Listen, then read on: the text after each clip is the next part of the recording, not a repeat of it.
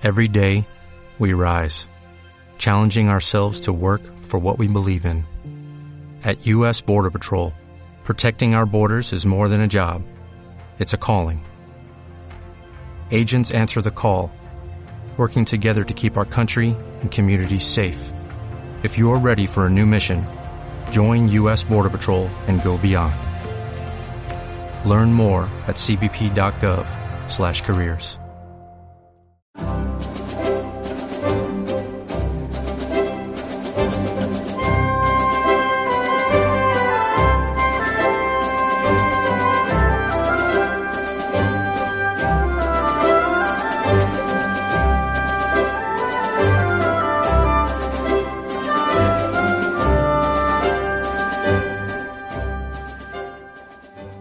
Bienvenidos a los coloquios de eh, Libertad Constituyente Televisión, eh, que, en el que una vez más eh, me encuentro con Pedro Manuel González. Bienvenido, Pedro.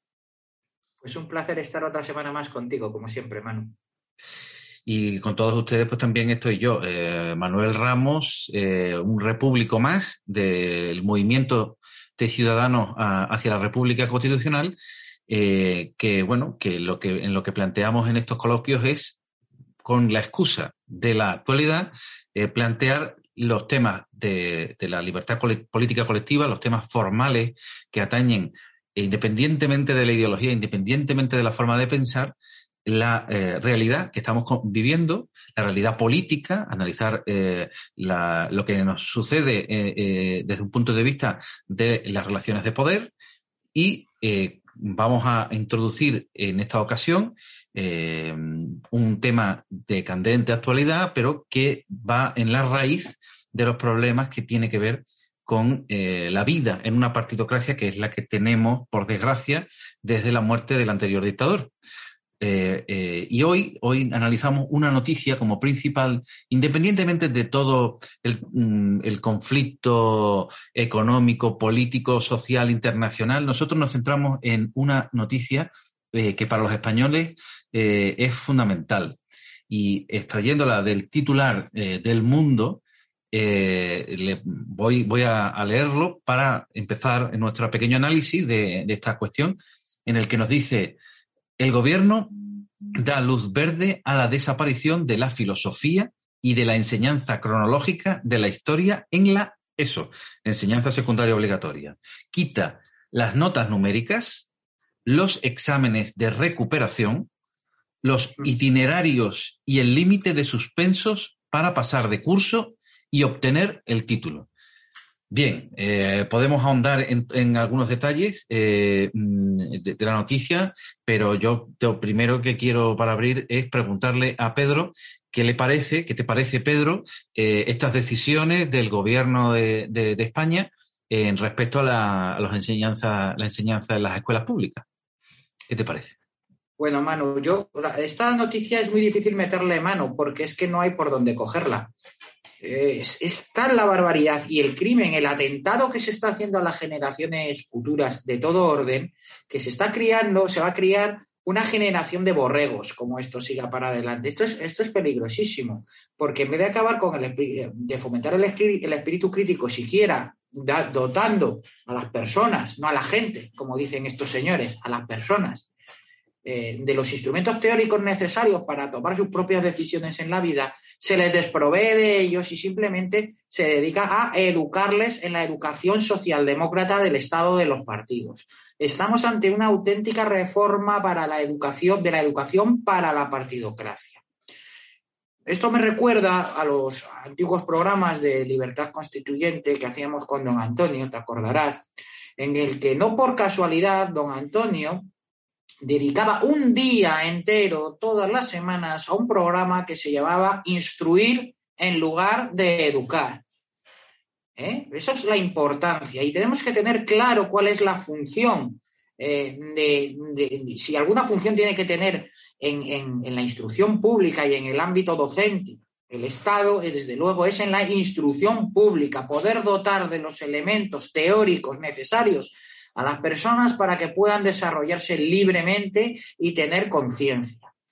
Eh, no por casualidad, antiguamente, el, y ya también con la Segunda República, por ejemplo, se llamaba el Ministerio de Educación, se llamaba Ministerio de Instrucción Pública, no se llamaba Ministerio de Educación.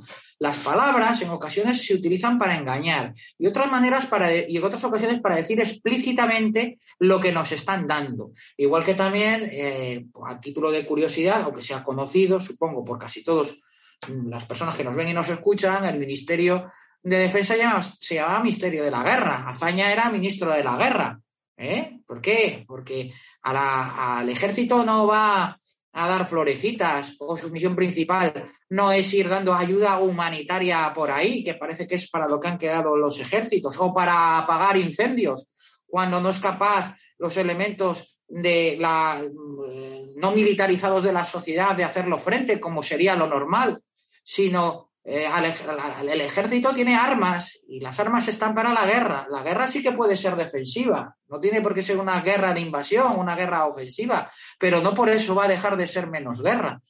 Pues esto pasa lo mismo. Aquí sí que nos están diciendo la verdad, porque lo que están queriendo hacer con las generaciones futuras es educarlas en la religión del Estado, en la socialdemocracia.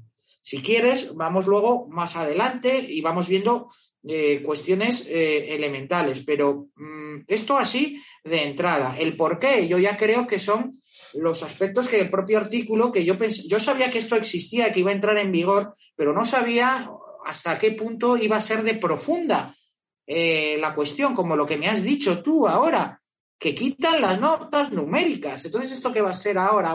¿La ha hecho bien, mal, regular, medio bien? ¿Esto cómo, funciona, no? Los exámenes de recuperación, bueno, sí, es biológico que lo quiten. Si dicen luego que se va a pasar sin límites de suspenso, pues ¿para qué vas a poner exámenes de recuperación, no? A mí lo que es otra cosa que me maravilla de todo esto es que ante la burrada que esto significa, ¿cómo es que no se tira a la calle toda la comunidad docente? ¿Cómo es que los maestros no salen a la calle? ¿Cómo no hay una parálisis?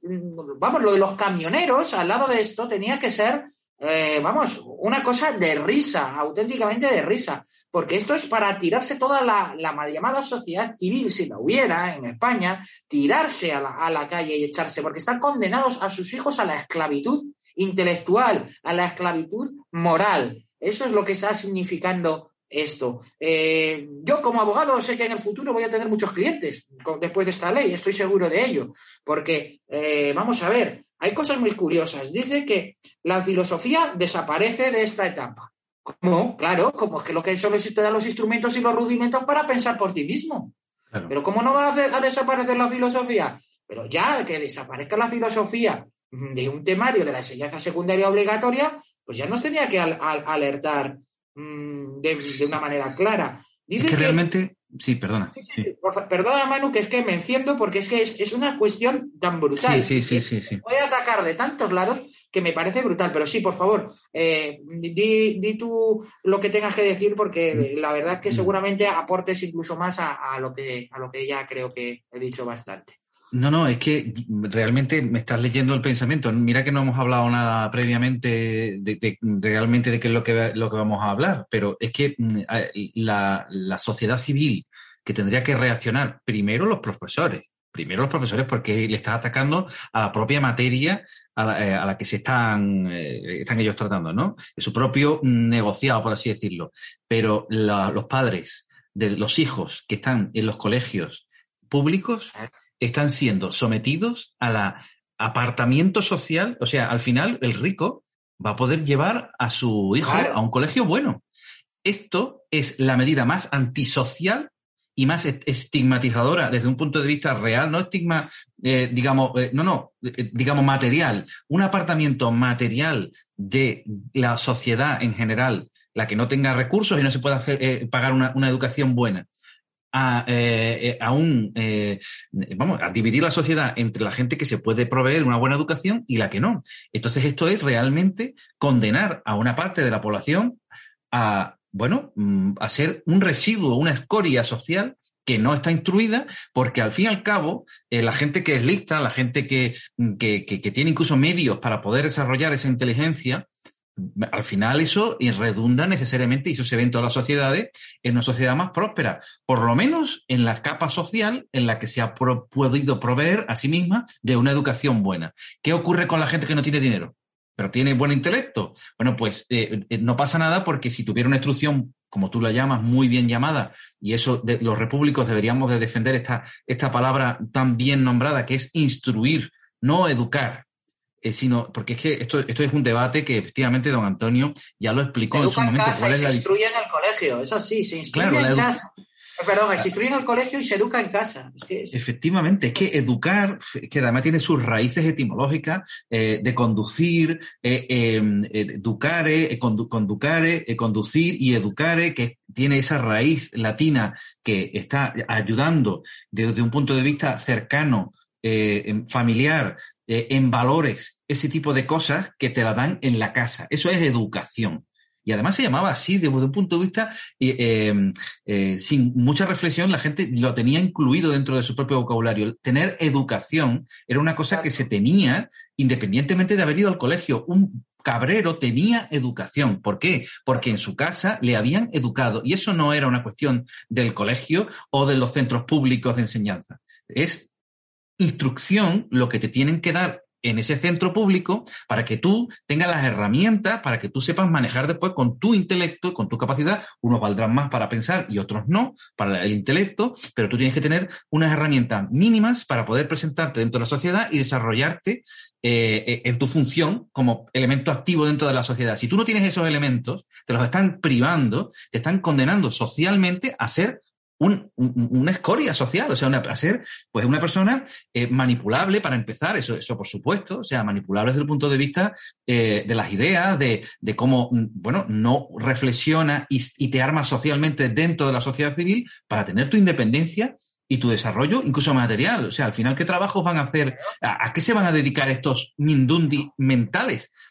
Fíjate, y para acceder a la función pública, para acceder a la función pública, el ascensor social que siempre ha existido de las clases más humildes, que no tiene la posibilidad de poner un negocio porque no tiene dinero, porque no tiene la financiación, la posibilidad de sacarte una oposición, pero ¿cómo te vas a meter un temario, por ejemplo, para abogado del Estado, si no te han enseñado los rudimentos más esenciales, ni a memorizar, ni filosofía, ni historia, pero ¿cómo te vas a enfrentar a un temario tan brutal como eso? Solo podrán hacer lo que sea, fíjate, eh, eh, los que puedan. Fíjate tú lo que decías antes, y si me, si me permite, Manu, lo apunto de un ejemplo palmario de lo que has dicho, que no sé si era más o Puigdemont, eh, que están propugnando en Cataluña la, la, inmersión, ¿no? El ahogo lingüístico monolingüe ah, en el catalán, lleva a su hija, no sé cuál de los dos, a sus hijas al colegio alemán. ¿Eh? Ojo, al colegio alemán. No les están dando una instrucción en, en español catalán, y, eh, lo digo que no les enseña en catalán, pero, pero fíjate cómo los llevan al colegio alemán, nada menos. O sea, no, no quieren solo eh, catalán, pues vas a tener catalán, español y alemán. Y no solo eso, y otra cosa importante que también lo decía don Antonio, porque algún socialdemócrata que sé que nos escucha por ahí para ponernos a escuadra luego en otros foros, dirá, bueno, pero ¿cómo? Es que eso, claro que te tienen que educar en el colegio, te tendrán que enseñar que hay que dejarle sentar a los mayores en el autobús, que no se hace o lo que sea. Mira, es que eso no es educar. Cuando hablamos de educar es educar en los valores, valores. Eso se llama urbanidad. Eh, la los modales no es la educación. No se puede asimilar urbanidad a, eh, a educación tampoco, porque son cosas diferentes. Son tres cosas diferentes. La instrucción, la urbanidad y la educación. La urbanidad sí que entra también en la instrucción y en el colegio tienen que enseñar a respetar a los mayores, eh, tienen que eh, acceder el asiento, eh, estas cosas, pero eso son normas de comportamiento social, son normas de urbanidad, no tienen que ver con los valores, no tienen que ver con las prioridades morales, que eso es dentro de la familia, no obedece más que a convenciones sociales, que eso también es parte de la instrucción. Ojo con eso, porque luego hay, muy, hay gente con muy mala uva que intenta tergiversar el mensaje que nosotros damos y que no va por ahí. Va en, que el Estado no debe de educar, sino que debe de instruir. Y lo que se está haciendo ahora es quitar la instrucción eh, de, la, función estatal para centrarla única y exclusivamente en la educación, en los, en los valores morales del Estado, de los partidos, en los eh, disvalores de la socialdemocracia. Es que la, división que has hecho tú es muy pertinente porque, de hecho, eh, volviendo y una vez más también recabando eh, las eh, machaconas intervenciones de don Antonio sobre el análisis de las palabras, el hecho, la palabra urbanidad, que viene de urbs, urbis, viene de ciudad. Es decir, el comportamiento que se tiene en una ciudad cuando hay un grupo de individuos que se juntan y tienen que tener unos códigos sociales, como tú bien has dicho, de comportamiento en comunidad. Es decir, si tú estás en la ciudad y en la ciudad hay autobuses, pues entonces tienes que tener un comportamiento social establecido para comportarnos desde un punto de vista eh, público.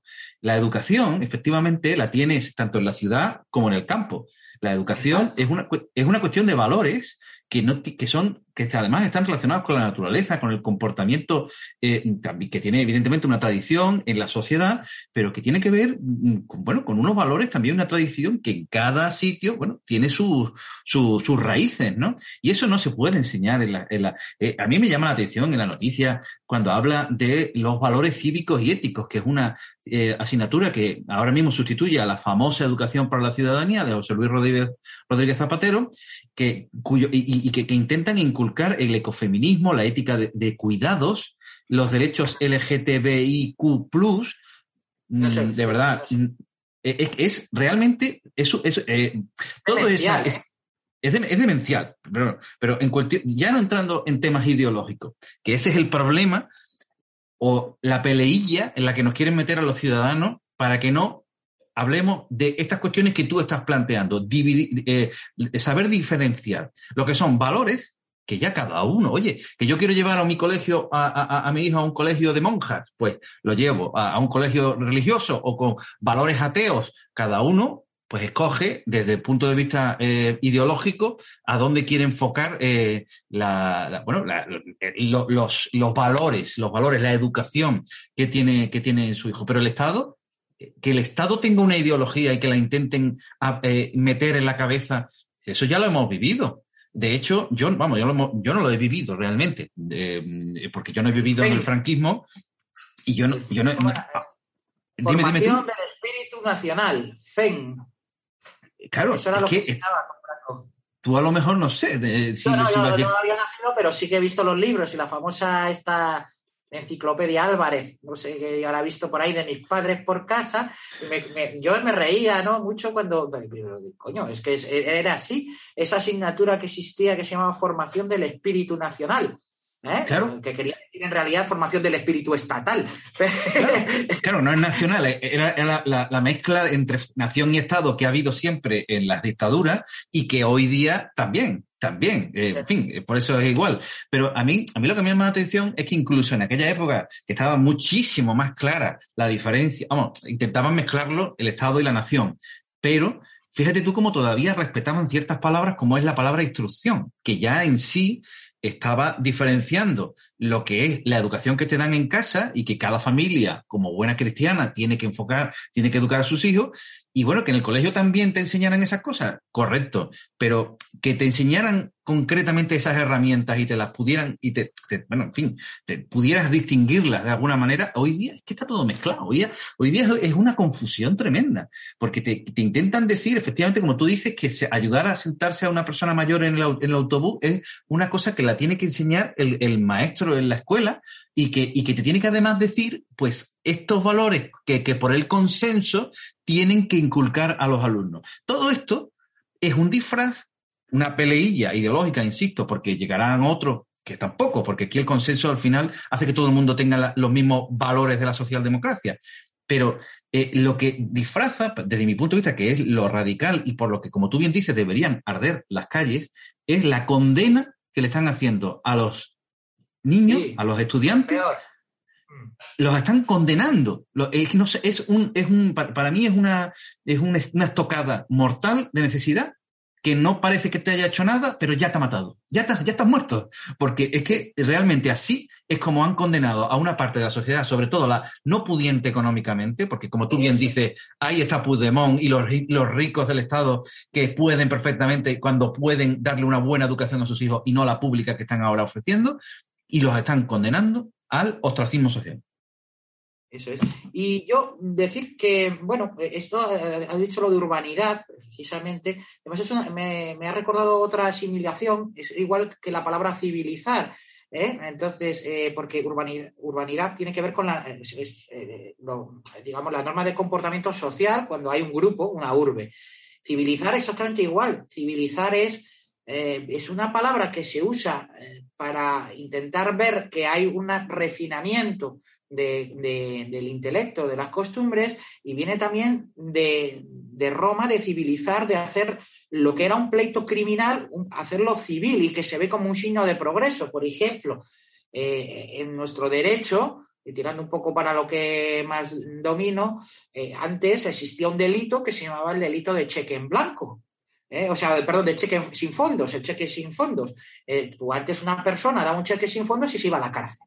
Era penal, era un delito, era penal, se llevaba por vía penal. Sin embargo, ahora eso no es penal, se ha despenalizado, se ha civilizado, se ha llevado esa infracción al proceso civil, que no lleva eh, cárcel, sino lleva unas consecuencias de orden civil. Entonces se dice que se ha civilizado. Pues el tema de la urbanidad es algo parecido eh, respecto al tema de, la instrucción, ¿no? O sea, es, es, parte de la instrucción en cuanto que es la civilización de la instrucción, ¿no? Por decirlo así, la parte civilizadora de la instrucción.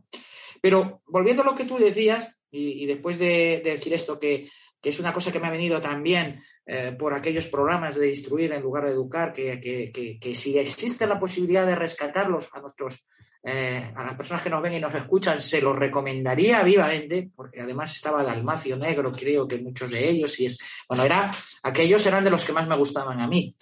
Eh, es no tanto lo que se pone, como es esto que has dicho tú, de valores cívicos y éticos, bueno, la educación de la ciudadanía de, Zapatero, em, el tema este de todo esto que me has dicho de ética de los cuidados, LGTBI, ecofeminismo, memoria democrática, sino lo que se quita, lo que se quita, los instrumentos de los que se priva a las generaciones futuras, se priva de la filosofía, se priva de, atentos, un estudio cronológico de la historia. O sea, ya no se va, no se va a estudiar la historia de atrás hacia adelante. Yo me acuerdo que leía los libros desde la prehistoria la escritura, el invento de la rueda, eh, o sea, todo esto, ¿no? O sea, quiere decir, el invento de la rueda, después la escritura, tal, y llegabas pues la Primera Guerra Mundial, la Segunda Guerra Mundial, y pues no, ahora se van a, a, a estudiar hechos aislados en mm. función de lo que dicen de la entidad, digamos, o la importancia o la trascendencia a, la, a lo que se llama al aprendizaje aplicado y cercano a la vida cotidiana de los jóvenes, a la vida cotidiana de los jóvenes. Y además que se haga menos memorístico. O sea, eh, es decir, yo cómo se puede estudiar la tabla de multiplicar de manera menos memorística, Manu, porque yo no lo sé, francamente, ¿cómo se puede hacer eso? Por no hablar de la eh, incompatibilidad, porque una de las cuestiones es que dicen, bueno, Mm, el texto plantea un enfoque competencial menos memorístico. Y sin embargo, una de las nuevas asignaturas que vienen, o que uno de los eh, capítulos eh, temáticos de la asignatura de valores cívicos y éticos es memoria democrática. O sea, que hay que ser unos criterios menos memorísticos y estudiamos memoria democrática. ¿O cómo es, cómo, cómo es la cosa? Eh, Sabes que como dice, al suprimirse la enseñanza cronológica, se suprimen, dice la noticia, los principales hechos históricos. No se mencionan momentos como la conquista de América o la Revolución Francesa. O la Revolución Francesa.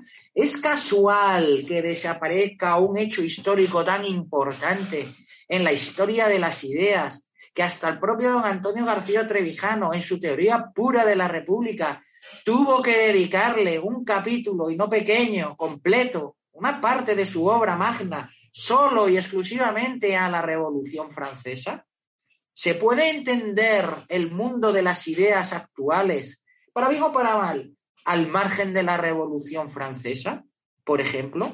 No te hablo de la, de la conquista de América, eh, que bueno, que eso es una cosa que nos toca sobre todo a los españoles. Por supuesto que es imprescindible conocerlo, pero es que la Revolución eh, Francesa mm, nos da una explicación de lo que tenemos ahora.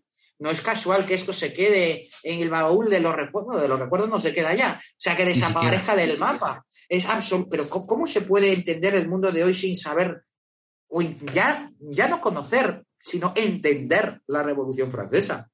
Porque hasta ahora por lo menos se conocía, no se entendía hasta que lees obras como la, la del propio Don Antonio, en la teoría pura de la República, o aquel, ¿te acuerdas que incluso, fíjate la importancia que le daba, que encargó a Adrián Perales que hiciera una serie de capítulos para Radio eh, Libertad Constituyente sobre la Revolución Francesa, explicándola en detalle. Pero ¿Cómo, ¿Cómo puedes entender en qué mundo vives sin los rudimentos esenciales en los que se basa toda la, cultura desde el Estado-Nación hasta la actualidad? Es absolutamente, yo creo, eh, brutal, ¿no? Eh, sin embargo, la historia, perdona, la historia, eh, vamos a ver, por su propia definición, es la explicación del hombre en el tiempo. Es, o sea, no se puede entender ningún hecho histórico, ninguno, sin poder analizarlo cronológicamente o situarlo cronológicamente. Lo primero que tiene que saber un historiador es dónde estoy.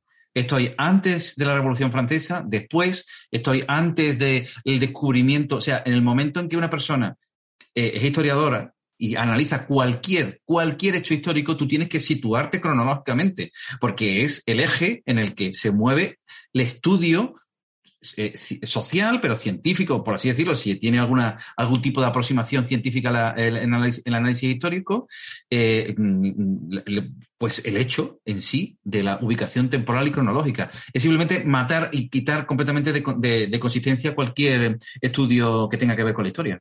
En fin. Hasta tal punto esto que tú dices, cierto, que es imprescindible, es imprescindible que el ser humano se ubique temporalmente, que uno de los primeros síntomas de las demencias o de que alguien pierde la razón es que no sabe, está desubicado temporal y espacialmente, no sabe. Eh, desgraciadamente, pues quienes lo, hemos visto porque nos ha tocado cerca o tenemos alguna persona que tiene este tipo de problemas por la edad o por lo que sea, un Alzheimer, lo que sea, sabemos que lo, primero que pierde esa persona es su capacidad de ubicarse eh, temporalmente. Y hay un test, además, que es el test de las agujas del reloj, que el médico indica al paciente cómo tiene que colocar las agujas a una hora determinada y él lo tiene que responder. Y si no lo sabe, es un síntoma eh, eh, en esa escala de puntuación, ahí sí que hay puntuación, porque claro, lo que no se puede, lo que no puede medirse prácticamente es, es intrascendente, ¿no? y, es un, un, signo claro de que esa persona está desubicada o se ha convertido en un demente. Entonces, esto es lo que nos quieren convertir a esas generaciones eh, futuras en dementes, que no sepan ni siquiera en qué punto de la historia se encuentran en el momento en que se encuentran. Y por eso nos cuelan otras, a lo mejor para ocupar el vacío que ellos dejan, como esto de asignaturas de servicios a la comunidad, formación y orientación personal y profesional, digitalización.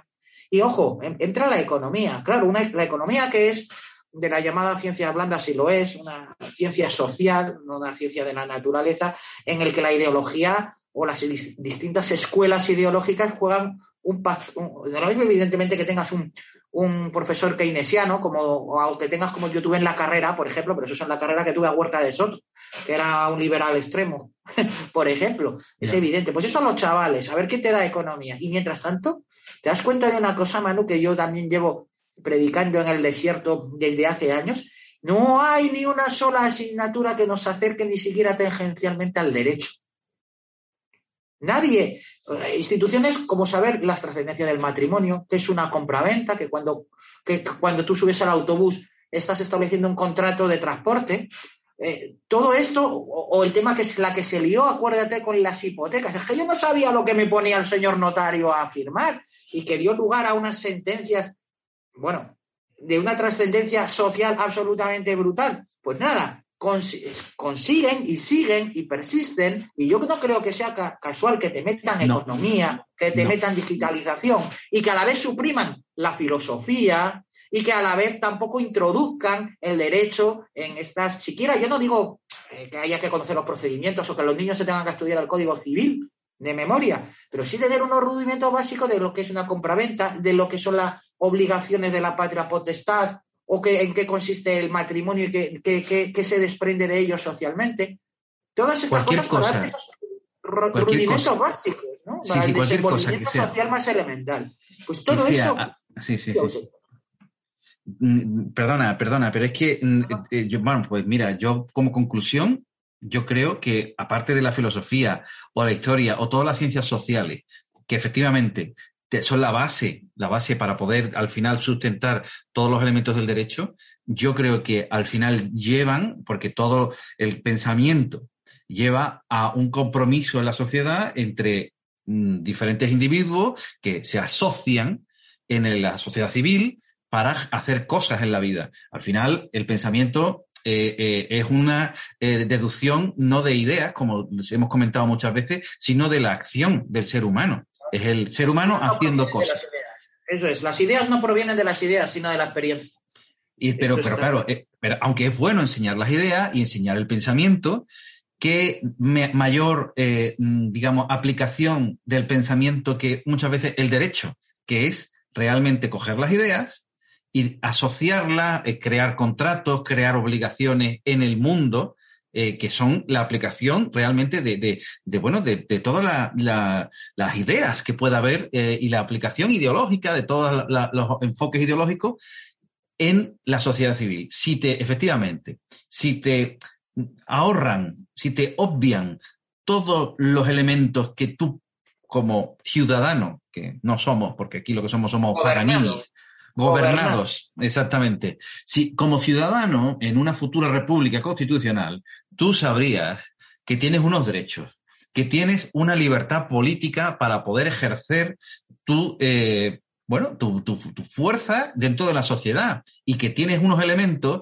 dentro del derecho que te amparan. La ley te sirve en, en la Constitución como último recurso, como último amparo, la Constitución como eh, defensa dentro de, tu ser, de tu, de tu, como, como, individuo dentro de la sociedad.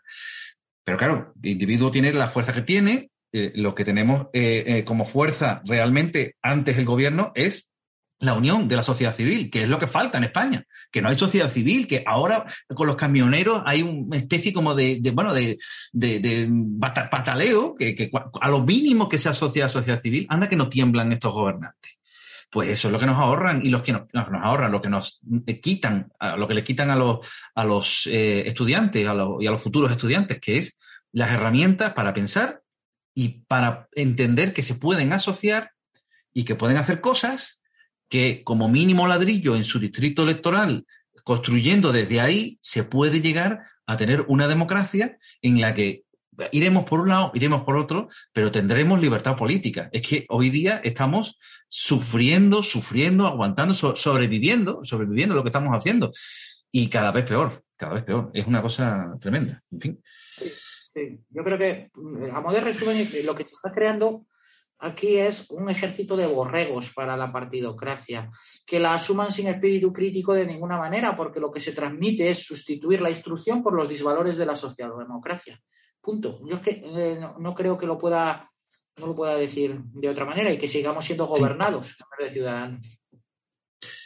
Pues sí, pues sí, Pedro. Yo, yo creo que esa es la conclusión. De hecho, podría valer perfectamente para la descripción de esto. Es la implantación de los disvalores de la socialdemocracia, eh, porque, mm, bueno, ahí está contenido pues todo el, el, dardo envenenado que es esta, esta reforma.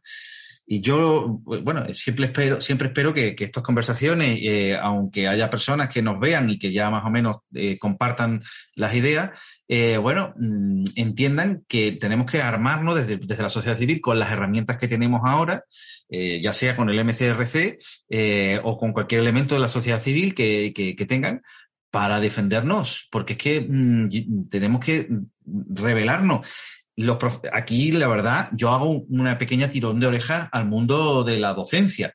Eh, eh, yo aquí voy a decir, me voy a dirigir directamente a los profesores eh, en este tema.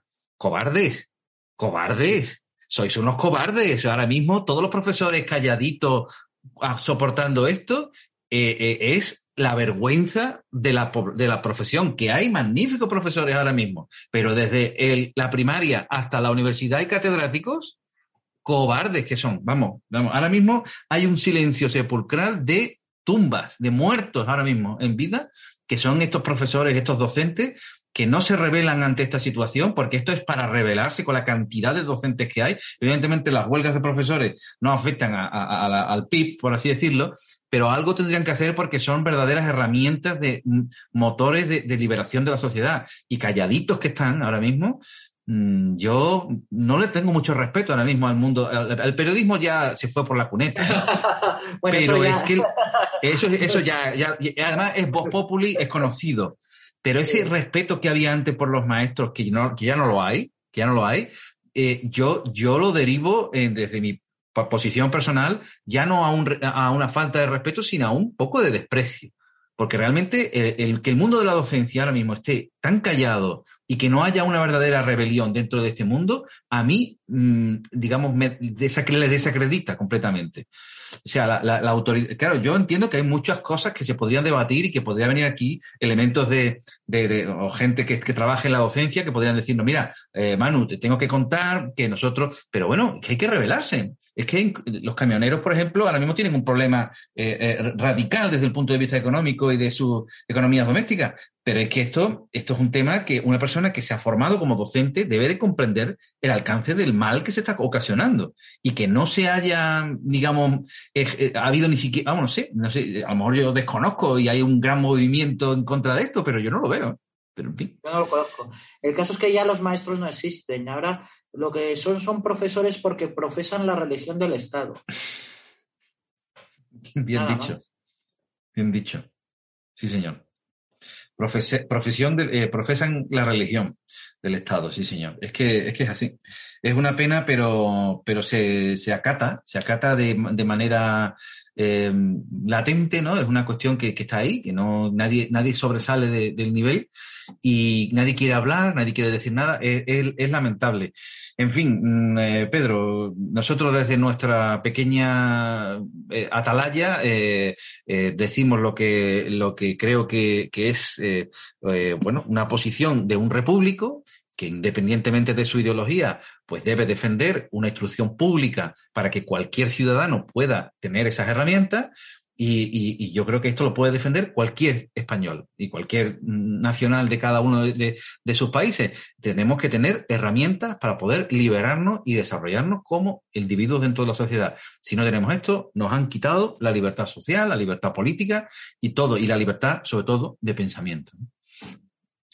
En fin, pues, te agradezco que, haya, que hayamos podido al final encontrar el tiempo este en nuestras azarosas vidas y atareadas vidas para poder reunirnos. Como siempre, un, un placer enorme poder eh, hacer estos programas contigo.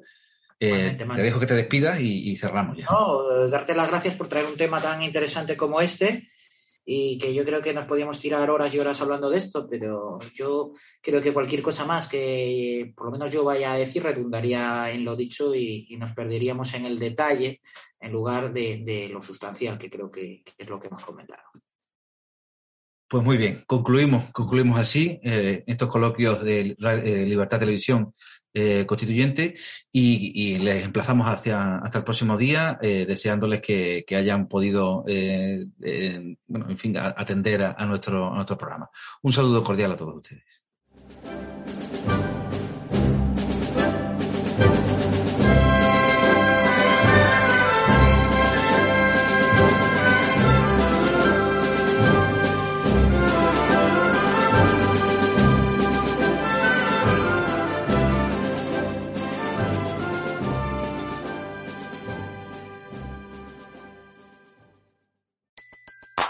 Everybody in your crew identifies as either Big Mac Burger, McNuggets, or McCrispy Sandwich.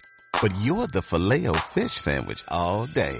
That crispy fish, that savory tartar sauce, that melty cheese, that pillowy bun. Yeah, you get it. Every time. And if you love the filet of fish, right now you can catch two of the classics you love for just $6. Limited time only. Price and participation may vary. Cannot be combined with any other offer. Single item at regular price. Ba da ba ba ba.